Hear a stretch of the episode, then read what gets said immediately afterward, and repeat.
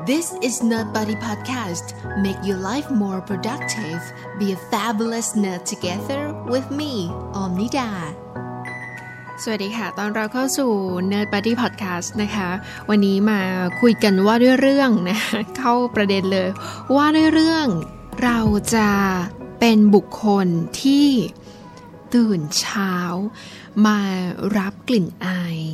นะคะยามเช้าได้ยังไงอ่านะคะเป็นเรื่องที่ยากมาก ๆสำหรับออมเองสำหรับใครหลาย ๆ คนด้วย แต่ว่าถ้ามันจะง่ายเนี่ยต้องบอกว่ามันก็ง่ายสำหรับใครหลาย ๆ คนเหมือนกัน เราจะเห็นได้ว่าเพื่อนเราในบรรดาเพื่อนเรามันจะมีบางคนที่ตื่นเช้าได้ง่าย ๆ มาก ๆ เลย โดยที่ไม่อิดออด แต่ว่า บางคนเนี่ยนะก็ขี้เศร้ามากๆเลย ยกตัวอย่างคือออมเป็นคนขี้เศร้ามาก แล้วก็อยากให้ Nerd Buddy เนี่ยเป็นอีกหนึ่งหนทางในการที่จะทำให้เราเนี่ย ตื่นเช้าขึ้นมาได้นะคะพัฒนาตัวเองไปพร้อมๆกัน เอาจริงๆเนี่ยคนที่ตื่นสายบางคนเนี่ยไม่ใช่ว่าชีวิตเขาไม่ดีนะชีวิตเขาก็ดีนะคะแต่ว่าถ้าตื่นเช้าเนี่ยหลายๆ คนก็บอกว่าเออมันดีมากๆเลยนะ มันจะทำให้วันทั้งวันเนี่ยบริหารจัดการอะไรได้แบบเลิศมากๆ แล้วแบบบางทีเวลาตื่นนอนของเราอาจจะเป็นเวลาที่ใครหลายคนทำงานบางชิ้นที่ยากๆอะ่ะ เสร็จไปแล้วก็ได้ นั่นทำให้วันทั้งวันของเขาเนี่ยมันเริ่มก่อน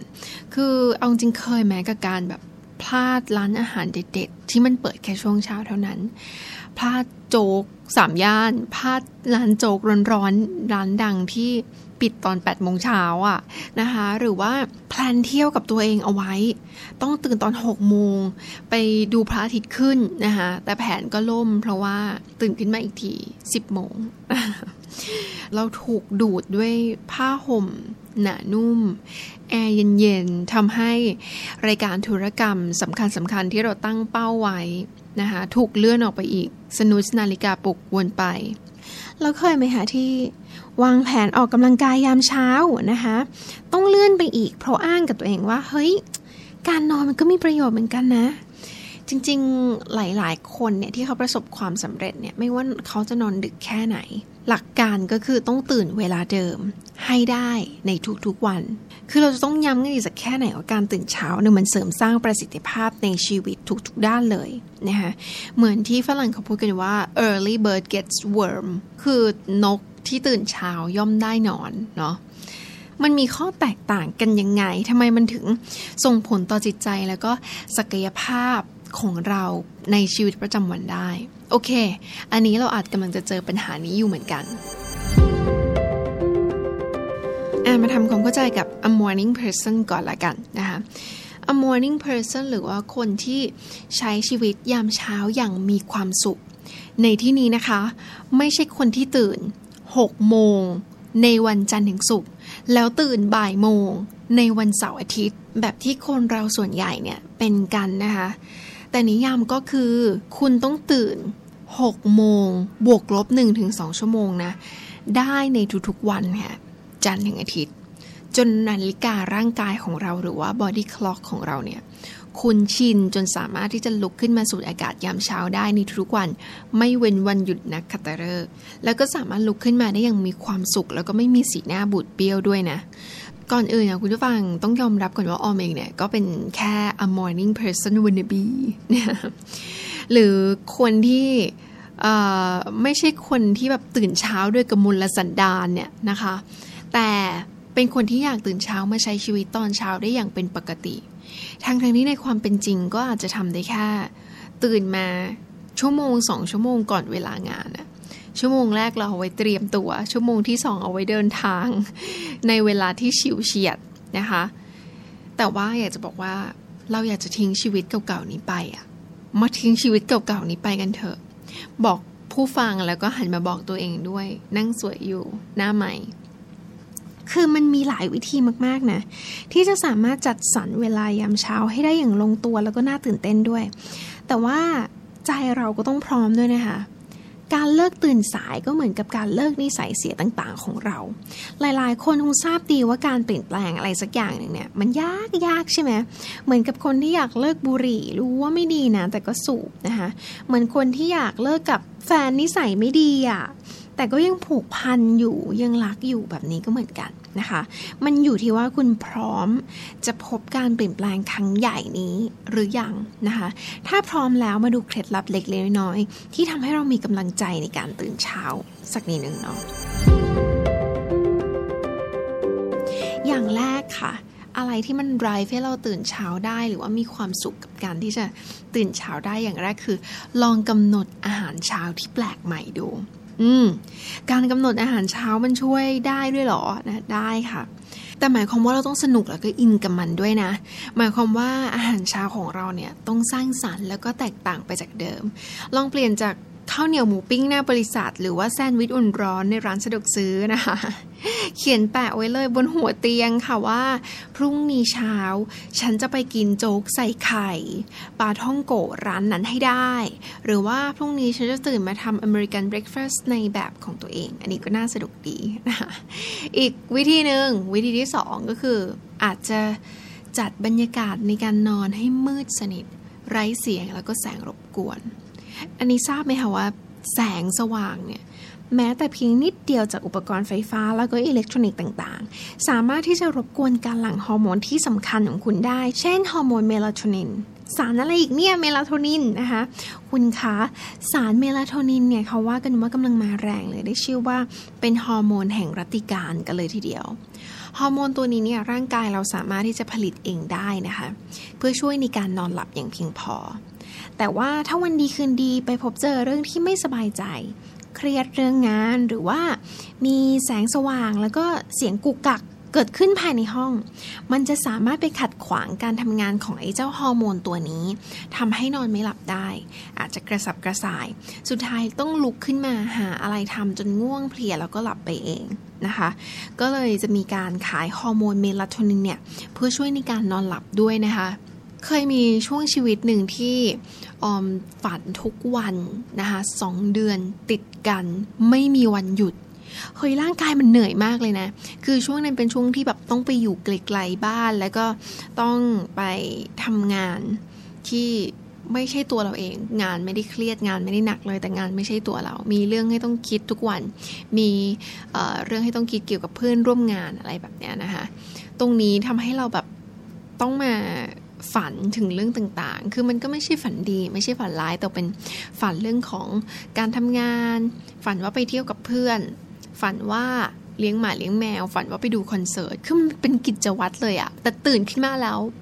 ร่างกายสมองมันไม่ได้ถูกรีเซ็ต มันทำให้เหนื่อยมาก แล้วก็ทำให้ชีวิตในวันนั้นทั้งวันเนี่ยไม่ productive วิธีที่ 3 นะคะ คือการดื่มน้ำเปล่าก่อนนอน 1 แก้วค่ะ ถ้าเป็นน้ำอุ่นจะดีมากเลย น้ำแก้วนี้สำคัญสุดๆเลยนะคะ เพราะว่ามันจะไปไหลเวียนเป็นส่วนช่วยในการชำระล้างสิ่งตกค้างในลำไส้ และกระเพาะอาหาร ช่วยเรื่องระบบขับถ่ายให้ดีขึ้นด้วย นอกจากทั้งหมดที่ว่ามาแล้วเนี่ยนะคะ มันยังทำให้หลับสบายขึ้นด้วยนะ ช่วงเวลาที่เหมาะสมที่สุดสำหรับน้ำแก้วนี้ก็คือ ดื่มหนึ่งชั่วโมงก่อนนอนค่ะ อย่าหักโหมดื่มเป็นขวดขวดเป็นลิตรลิตรหรือว่ามากเกินไป ถ้าหิวน้ำเนี่ยควรจะจิบทีละน้อยนะคะ หรือว่าครั้งละไม่กี่อึก อันนี้ก็เพียงพอแล้ว การดื่มน้ำมากๆในคราวเดียวเนี่ยไตจะทำงานไม่ปกตินะคะ เพราะว่าจะถูกกระตุ้นให้ขับน้ำออกมาเร็วเกินไป อันนี้ไม่ดีนะคะ